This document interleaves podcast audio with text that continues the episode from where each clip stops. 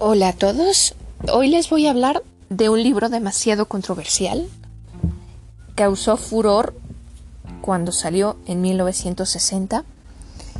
El autor es un este ex revolucionario y pionero del cine mexicano, Miguel Contreras Torres. El lugar donde se editó es la Ciudad de México y es un en realidad es un ensayo, un ensayo que se queja la situación del cine, de cómo el monopolio de un norteamericano residente en Puebla, cuyo nombre era William Oscar Jenkins, empezó a controlar todas las salas, las salas exhibidoras, esto es, las salas de cine. Entonces, al grado de que ya empezó la decadencia del cine mexicano y el país solo consumía cine extranjero, ¿vale? Entonces, este, pues voy a comenzarles a leer esta obra a ver, a ver qué les parece. Antes de comenzar a leer, quiero decir quién era Miguel Contreras Torres. Bueno, consiguió el grado de general, estuvo en la revolución, eh, Trabajó con, en el regimiento de don Venustiano Carranza. Nació el 28 de septiembre de 1899 en Morelia, Michoacán. Y fue director, productor y guionista de, de diversas películas. Las más famosas las más famosas, lo lamento, lo lamento, ya se acostumbrarán, de repente me sale como la dislexia. Y la intento controlar, lo siento. Bueno, las más famosas de la obra de Miguel Contreras Torres son Viva la Soldadera de 1960, No Matarás de 1935 y, y este y eh, estuvo casado con Medea de Novara él muere el 5 de junio de 1981 en la Ciudad de México. Voy a comenzar a leer el libro, a ver qué tal les parece. Y espero terminarlo al, menos en unos cuatro programas, no lo sé. A ver cuánto nos lleva esta gran empresa. Al no conseguir que una editorial le publicara este libro, don Miguel Contreras Torres con su productora de, cine lo mandó a hacer. Entonces aquí en el libro dice, de venta en todas las librerías de prestigio, pedidos directos a Editora Hispano Continental Films, Avenida Juárez 127, despacho 33 y 34. Y, y están los teléfonos, que bueno, no le veo el caso a repetirlos. Y fue publicado en 1960 y todo es propiedad del autor. Y bueno, voy a comenzar con la introducción. La razón de este libro no espere encontrar en esta escritura un libro de vanidades ni de chismografía entre bambalinas de artistas, productores, escritores y demás gentes del cine. Va más profundo a la entraña de lo que es en verdad la industria y no lo inspira el rencor, la, amargura y el despecho. Hay en él un pensamiento más elevado, una razón de fondo y un motivo de constructiva solidaridad en este país nuestro, donde es tan frecuente confundir los conceptos para beneficio de una exclusiva minoría, lo que constituye un retardo en el progreso económico verdaderamente nacional, y que por ende el triunfo de una casta privilegiada tal como ocurriera en México, no solo en la época porfiriana, sino anteriormente en, regímenes que el pueblo mismo se encargó de derrocar a costa de vidas, de sangre, sudor y sacrificios. El objetivo social de la Revolución de 1910, iniciada por el señor Madero, tuvo su culminación triunfante en la Constitución Política de los Estados Unidos Mexicanos, Nacida en Querétaro de un Congreso Constituyente apoyado y moralmente centralizado en la patriótica figura de don Venustiano Carranza, primer jefe del ejército lo siento, lo siento, constitucionalista y a esa Constitución Suprema Ley de la República debemos obedecer todos los mexicanos, sin excepción, y todos los extranjeros radicados en nuestro país. El mismo don Venustiano cayó en la tentación de querer quebrantar la Constitución, pero el destino se encargó de impedirlo, que le costó la vida, con, lo cual queda inmarcesible su obra. Los que le sucedieron no tuvieron ni mucho menos la estatura moral y patriótica de Madero y Carranza, con excepción de los destellos luminosos en la labor del presidente Lázaro Cárdenas quien ojalá no destruya en vida los muchos méritos de su obra social y constitucionalista. Todos los demás jefes de Estado han pasado por nuestra historia con huella incolora o intrascendental, si la, si la juzgamos por comparación a la de los grandes próceres anteriores. De un siglo, por salir del marasmo colonial, de la encomienda española y también del fatídico caciquismo azteca, sin acabar de encontrar el lugar democrático que debe corresponderle.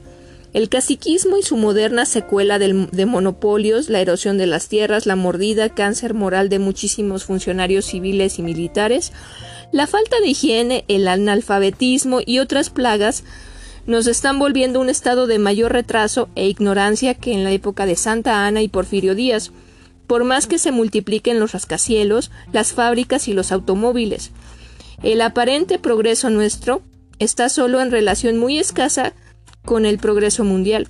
Y no podemos asegurar, por ejemplo, que México después de la revolución ha resurgido como lo hiciera Alemania, Japón e Italia, después de la guerra de exterminio porque pasaron recientemente.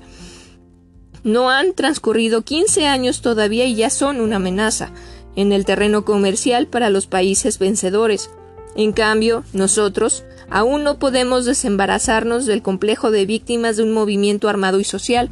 Seguimos culpando físicamente a la revolución de todos nuestros males, cuando no nos damos cuenta de que el verdadero mal que culmina en nuestras clases dirigentes estriba en la falta de honradez en los principios de moral y en los actos. Y no son siempre los hombres emanados de la revolución los culpables, sino más bien los impostores y simuladores que detrás del estandarte revolucionario se, se parapetean. Se parapetan. lo siento, lo siento. La falta de escuela, que ha venido subsanándose, dicho sea en honor de la verdad, con los gobiernos de la revolución, buenos o malos, ha mitigado un poco el analfabetismo nacional pero no ha desterrado de nuestro medio colectivo la ignorancia, la cual ha llegado a hacerse peligrosa, al coludirse con la carencia de moral, con la corrupción auspiciada en gran parte por una buena mayoría de los funcionarios en quienes se apoya la agricultura, el comercio y la educación en general. Nada hace más prosélitos que el ejemplo, bueno o malo, pero cuando el mal ejemplo viene de arriba, todo un país puede pudrirse de no aplicar remedios drásticos a la gangrena. Ya, ya pasaron aquellos trágicos tiempos en que la existencia de, de una abusiva casta de comerciantes e industriales privilegiados hizo surgir los pavorosos barrios bajos de Londres. Los tiempos en que la desesperación del hambriento pueblo francés culminó coléricamente en la matanza de los reyes y nobles en la guillotina, pagando estos el inhumano abandono en que tenían a los de abajo. En nuestros tiempos modernos se trata de una nueva plaga, mejor dicho, de la forma nueva de una eterna plaga, por una llamada por unas, unos por unos llamada imperialismo y por otros más sencillamente extorsión de las clases media y proletaria, ejercida por medio del acaparamiento y el monopolio, constituyendo ambos vicios la doble cabeza de una hidra que en México concretamente amenaza destruir hasta en sus cimientos el programa social de la Constitución de 1917 ya por cierto un tanto anticuada en algunos aspectos sociales, hoy tan avanzados en el resto del mundo, generalmente hablando, pero que sea como sea, es el resultado práctico de, de un noble anhelo de beneficios colectivos en el movimiento armado que nos costará cerca de 20 años de luchas intestinas, casi un millón de muertos y la desolación y la ruina en más de la mitad del territorio de la República. Varios son los factores que tienden a la nueva entronización de los antiguos métodos, pero no es la intención de este libro extenderse por los obscuros caminos que conducen al descubrimiento de los monopolios. El autor conoce muchos de ellos, detestables, dañinos, vergonzosos, amenazadores, mortales para nuestro pueblo, pero aquí solo haremos el somero estudio de uno, muy característico y de palpitante actualidad, un genuino cáncer social que puede hacer peligrar la paz pública, el monopolio cinematográfico del magnate William Oscar Jenkins.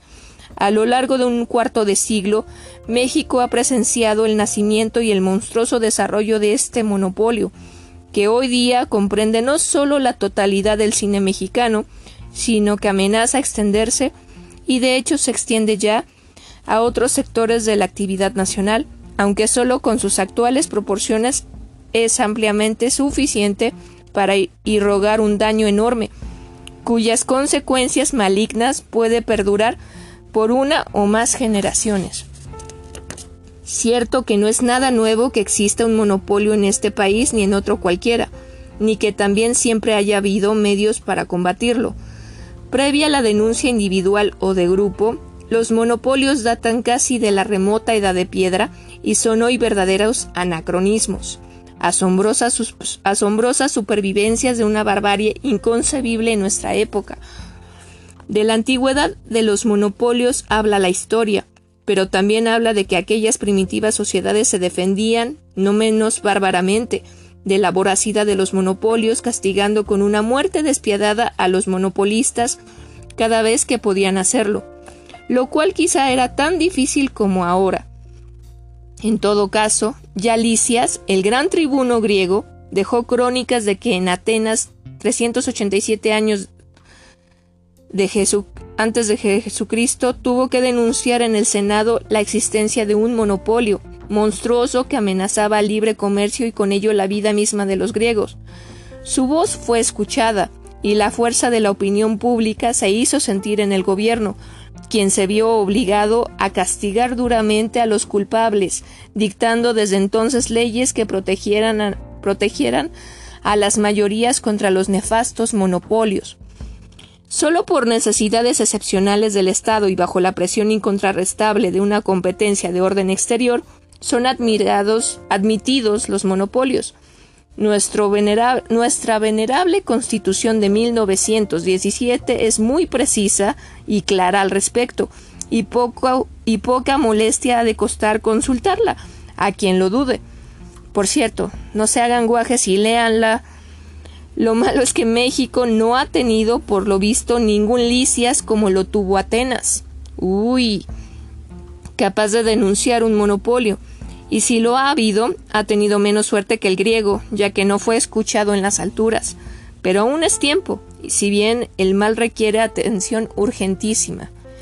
William Oscar Jenkins es un camarilla de, eh, y, una camarilla de individuos, desgraciadamente en su mayoría de, de nacionalidad mexicana, encabezados por los señores Manuel Espinosa Iglesias, Gabriel Alarcón, Emilio Escárraga y el extranjero mexicanizado Gregorio Wallerstein, de ascendencia polaca.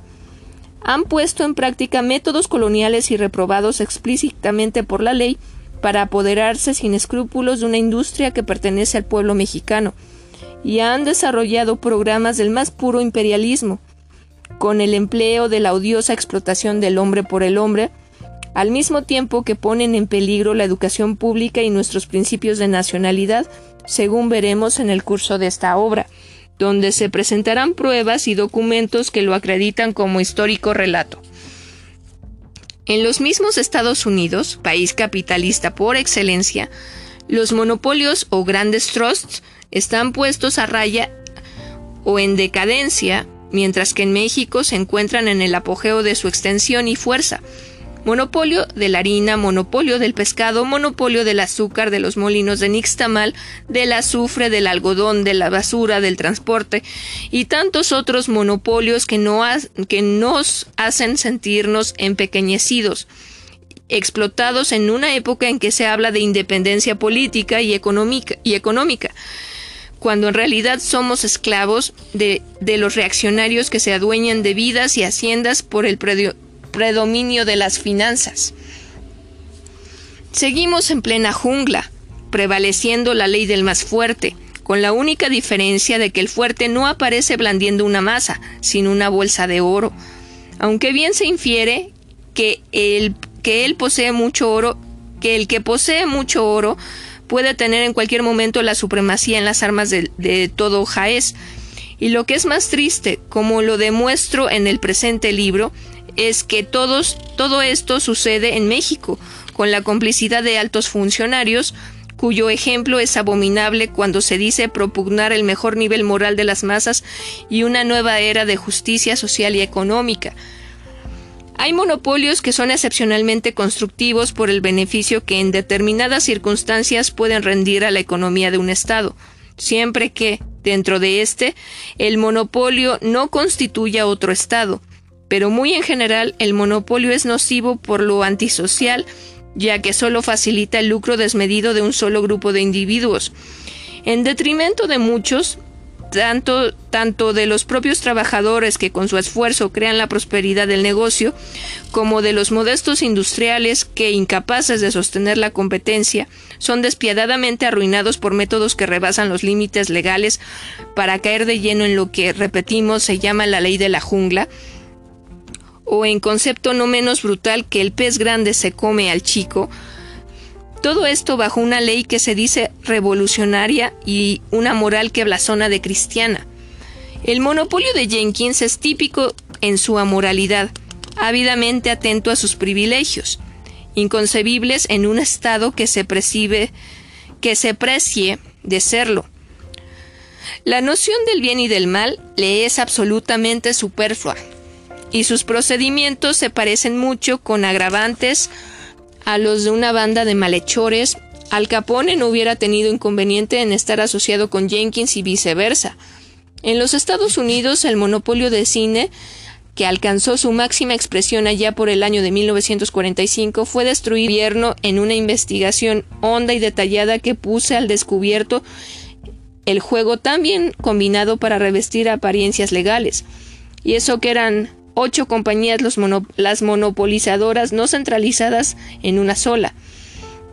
No un individuo con intereses distintos, pero aquí en México el monopolio de, de cine que padecemos está a merced de un solo individuo y extranjero para mayor desgracia del país y para mayor indignidad de quienes lo secundan recibiendo sus migajas. ¿Cuál es la meta que persigue Jenkins? Es un programa de dimensiones tales que comprometen hasta el crédito de las instituciones financieras más prominentes del país. En todo tiene su mano metida, pero en ninguna parte aparece su nombre. Es un proteo mitológico por las diversas formas que reviste, y va dejando una estela que cobra relieves de leyenda, leyenda de crueldades y opresiones, persecuciones y servicios, que nos recuerdan las del sangriento dragón de Wagner, el, genial. Sin un Sigfrido que, que ose enfrentársele. Llegará por fin un día en forma de Sigfrido legendario el decreto presidencial que termine con la hegemonía brutal del grupo de Jenkins y nos permita a todos vivir normalmente? La impunidad de Jenkins con su política de absorción y su absoluto y permanente desprecio a nuestras leyes hace que el pueblo desconfíe de la rectitud de sus gobernantes. Quien haga a Jenkins entrar al fin por el sendero de la ley y desarme su agresivo monopolio, obtendrá un triunfo tan sonado como en su tiempo lo fue la liberación de nuestro petróleo, y más importante que la recuperación de los latifundios de Palomas y Cananea. Para que un pueblo sea efectivamente independiente, tiene que sustentar sus bases de, comercio en el libre arbitrio. Que viva el señor Jenkins su vida y nos deje vivir la nuestra. Que se regrese al lugar de donde vino, aunque no os deje sin herencia ni, legalos, ni legados que huelen a sudor del pobre, a explotación inicua y a la sangre de muchas víctimas inmoladas en el altar espurio del becerro de oro, no necesitamos genios de las finanzas que lo sean a base de burlar sistemáticamente toda ley y en exclusivo beneficio propio de una camarilla servil con la daga y el látigo. Queremos alejar de nuestra juventud el ejemplo de inveterada inmoralidad que en una generación ha marcado la conducta de William Oscar Jenkins. Iniciará el actual gobierno una era nueva de reivindicaciones sociales y de buen ejemplo contra la corrupción imperante.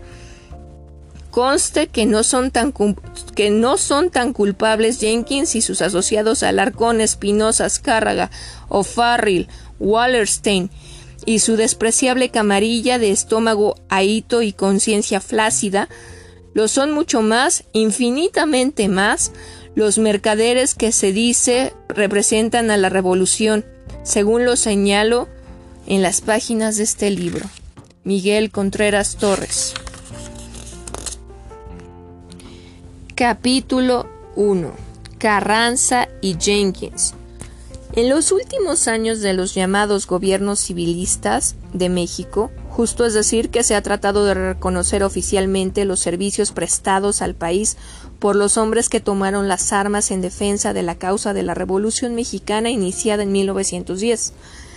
Como resultado de ese reconocimiento oficial se ha formado la Legión de Honor Mexicana, auspiciada por la Secretaría de la Defensa Nacional, para agrupar en su seno a la mayoría de aquellos hombres que lucharon con ideal o sin él, pero que justifican su actuación a partir de la fecha señalada en el Plan de San Luis por el señor Francisco I. Madero, apóstol de la auténtica idea democrática en nuestro país.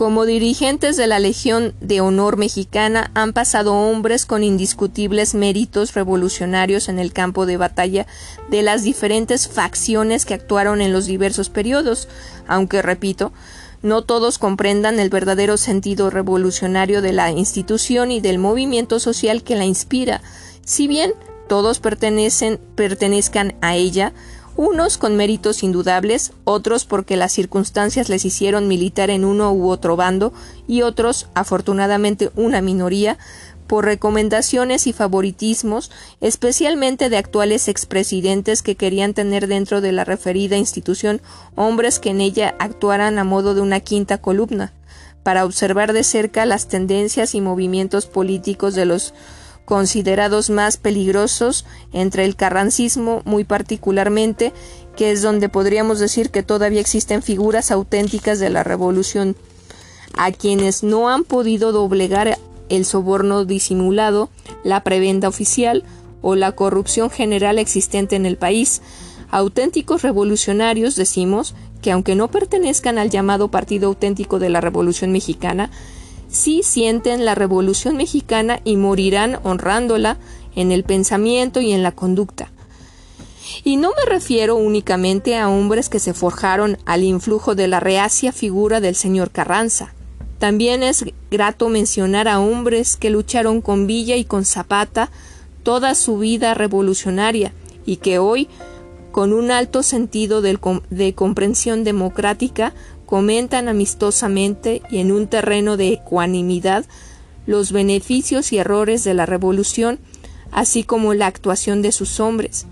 A este grupo afortunadamente me cabe la honra de pertenecer, y con mis compañeros y amigos de horas de prueba para México me gusta pasarme horas enteras y discutir los problemas actuales de nuestro país dentro de un ambiente de serenidad.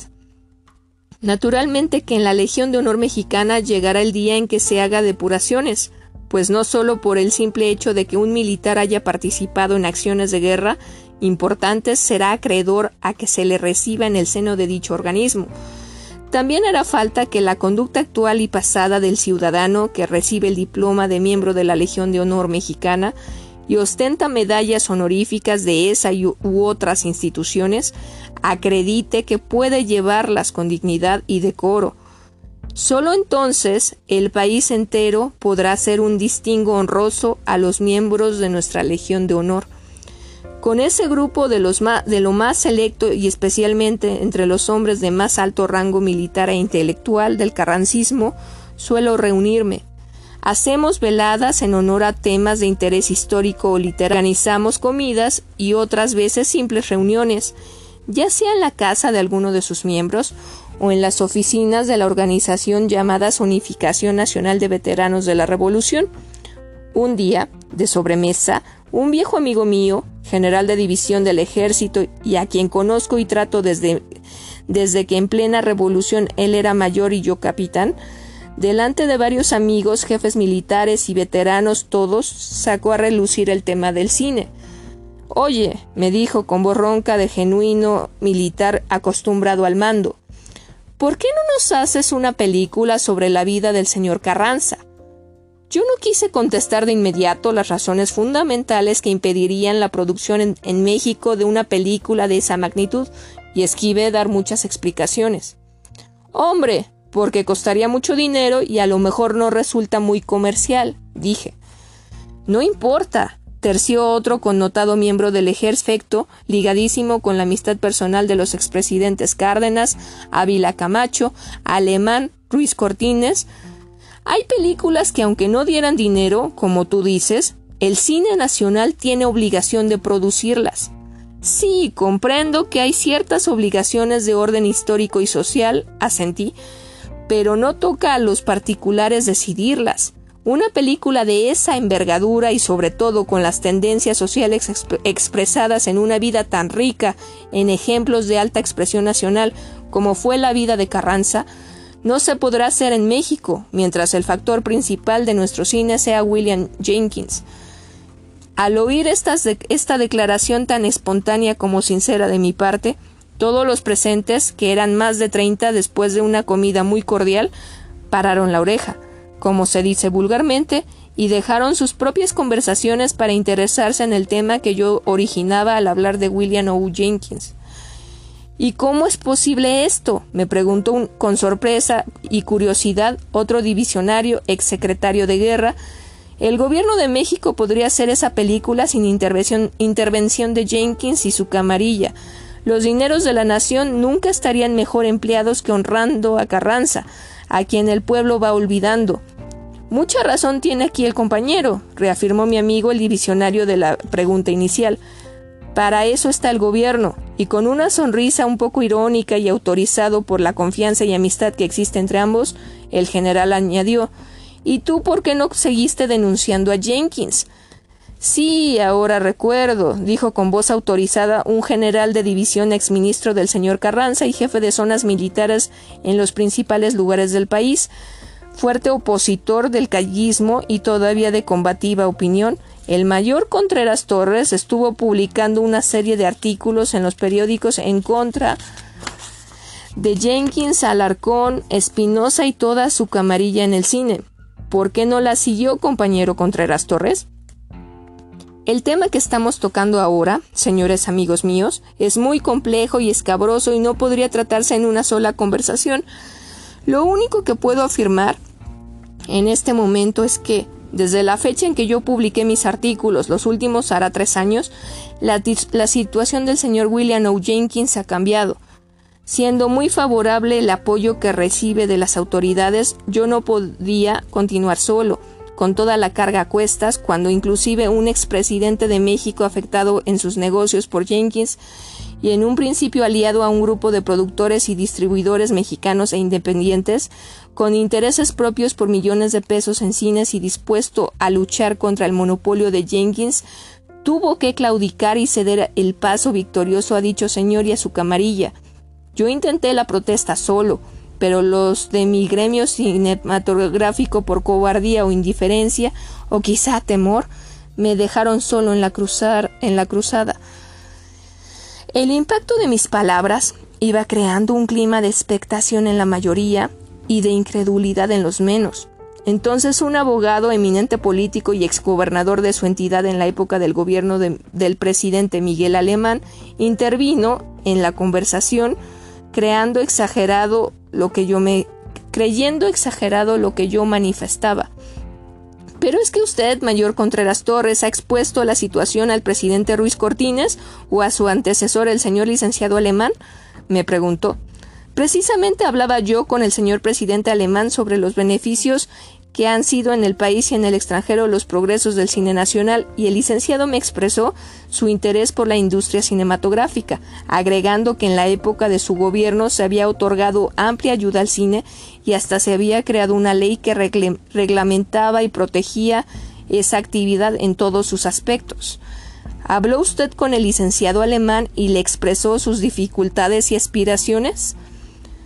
Yo hice una recopilación de datos en mi memoria y recordé el verdadero viacrucis que había pasado no solo durante el gobierno de don Adolfo Ruiz Cortines, sino anteriormente desde la toma de posesión del presidente general Manuel Ávila Camacho y precisamente durante el gobierno del presidente Miguel Alemán, y repliqué sin titubeos. Se conoce, señor licenciado, que le falta información sobre el desarrollo de mis modestas actividades en contra del monopolio de Jenkins y que tan hábilmente ha organizado el señor Manuel Espinosa Iglesias, con la ejecutoria dinámica y atrevida del señor Gabriel Alarcón. Me explicaré más claro, aunque brevemente, no para no cansar a ustedes. Dije tratando de concentrar mis pensamientos para exponer la lucha interior y exterior que habíamos sostenido primero un grupo de productores independientes y con el respaldo del grupo que encabezaba el general Abelardo L. Rodríguez, quien se decía enemigo irreconciliable de los métodos arbitrarios de Jenkins y sus socios, hasta que finalmente me quedé solo, completamente solo en mi polémica pública contra Jenkins. Precisamente durante el mandato del licenciado alemán comencé, fue cuando hicimos mayor campaña periodística en contra de la labor monopolística y de acaparamiento de Jenkins, cuyo monopolio lo vino a consolidar cuando más tarde se asoció muy secretamente y en varios negocios ajenos al cine al expresidente alemán con Jenkins y su camarilla. No fue sino, sino hasta el gobierno del señor Ruiz Cordines cuando el general Abelardo L. Rodríguez, quien encabezaba una fuerte empresa dueña de estudios, de estudios cinematográficos, distribución y producción de películas, quien presumíamos contaba con el apoyo del gobierno por su personalidad como expresidente y político de altura, tuvo que ceder a la presión de sus propios socios, el norteamericano Gildred y el sirio-libanés Miguel Bujassan, quedando todos sus cines y todos sus, todas sus distribuidoras en manos de William Jenkins y sus asociados. Es posible, repito, insistió el abogado amigo de Alemán y al parecer hombre de buena fe, que el licenciado alemán haya tenido que ceder a recomendaciones políticas de su antecesora, el expresidente Ávila Camacho, y más tarde de su hermano general Rafael Ávila Camacho, gobernador de Puebla. Y quizás por eso, sabiendo que Abelardo quería retirarse del cine, accedió a que poco a poco fuera cayendo en otras manos la fuerza del negocio cinematográfico. Mire, señor licenciado, respondí, no me extraña ni sorprende que usted no tenga bien coordinadas las fechas ni los antecedentes de, de lo que ha ocurrido. Creo oportuno aclarar lo siguiente. El monopolio de Jenkins y socios data de algo más de 15 años, y desde sus comienzos, todavía en el poder el general Lázaro Cárdenas, yo señalé los peligros que no solo en el terreno económico, sino en el moral y el político representaba el hecho de que el cine nacional, nuestra industria del cine, cayera en manos de un extranjero de los antecedentes pésimos del señor Jenkins y sus socios. Ya Cárdenas no pudo hacer gran cosa y entonces al fundarse el primer banco cinematográfico, a iniciativa de varios banqueros, principalmente del Banco Nacional, eh, el ingeniero Alberto J. Pani, y otras personas interesadas, muy especialmente Jenkins intervino el gobierno del general Ávila Camacho, hasta constituirse en accionista mayoritario el gobierno y siguiendo el, el, organismo monopolista de Jenkins. Yo protesté ante el presidente Ávila Camacho por la forma unilateral e injustificada del financiamiento a un solo sector, en el cual había incluido mi nombre por recomendación de Ávila Camacho. Harían y los que quedaban dentro del círculo de favorecidos en el financiamiento tendrían que asociarse con Jenkins en su famosa Sociedad Financiera Inversiones de Puebla, SA, a la cual complementaban los requisitos del banco para poder constituirse en productor. Es decir, ya fuera con el banco o con Jenkins el cerco quedaba cerrado y así se iba constituyendo el monopolio de las finanzas en el cine al cual aportaba el gobierno en dineros del Banco de México S.A. la mayoría del capital para beneficio de una entidad particular. Entonces, las películas, es decir, su producción, constituían un peligro por las condiciones desastrosas de contratación, pero ya en manos del banco, que lo integraba el gobierno y Jenkins por una parte, e Inversiones de Puebla S.A., propiedad de don William Jenkins y sus socios, más el completo dominio de la exhibición, con excepción hecha de un 25% de los cines controlados por la empresa de don Abelardo L. Rodríguez, así nuestra industria se iría sumiendo poco a poco, naufragando en las finanzas del tiburón Jenkins, quien operaba en muchos negocios bajo el amparo de mi extinto amigo el señor general Maximino Ávila Camacho. Alemán, cierto es, creó una ley, que a la postre resultó peor el remedio que la enfermedad, también me opuse a esa ley. En sendos artículos desplegados en el Senado, eh, en el Senado el general Treviño y otros senadores de buena fe levantaron la voz contra el tal proyecto de ley por disparatada, irreal e indefinida. Sin embargo, la referida ley de cinematografía pasó, sabiendo Alemán que sería fácilmente combatida por inconstitucional por Jenkins y socios, que irónicamente operaban más inconstitucionalmente que dicha ley. Finalmente, un juez convencido por Espinosa y Alarcón dictó un amparo favoreciendo a Jenkins y socios, y aquí acabó la famosa y ridícula ley del presidente alemán. Recuerdo perfectamente que el entonces director de cinematografía, un abogado de elástica conciencia y político zorro e incondicional de alemán, se prestó a la redacción de ley tan absurda, y yo personalmente le hice las oportunas observaciones que la harían nula si se publicaba. Salió a la luz con más errores que los por mí ya señalados, y claro, fue combatida por Jenkins y socios y hasta la fecha el amparo está en vigor, sin que haya gobierno que ose discutir o reglamentar mejor nuestro cine. Eso podría ser resultado de la opinión del secretario de Gobernación, insistió mi amigo, o de un mal consejo del director de cinematografía y no del presidente alemán. Mire, insistí yo a mi vez, señor licenciado, admiro su lealtad hacia el presidente alemán, quien se sirvió de usted como consejero en la presidencia durante el periodo de su mandato. Pero precisamente fue el secretario de Gobernación, hoy actual presidente Ruiz Cortines, quien personalmente me dijo a mí que lamentaba mucho los errores de tal ley, pero que el presidente se la había pero que al presidente se le había convencido de sus buenos resultados en el futuro. Cuando fue presidente don Adolfo Ruiz Cortines, fue cuando el monopolio de Jenkins y socios ha tenido mayor preponderancia, hasta el punto de que el señor Jenkins se ha apoderado de una buena sección de nuestras finanzas, deshaciendo la empresa del general Abelardo L. Rodríguez y consumando el monopolio de cine y televisión.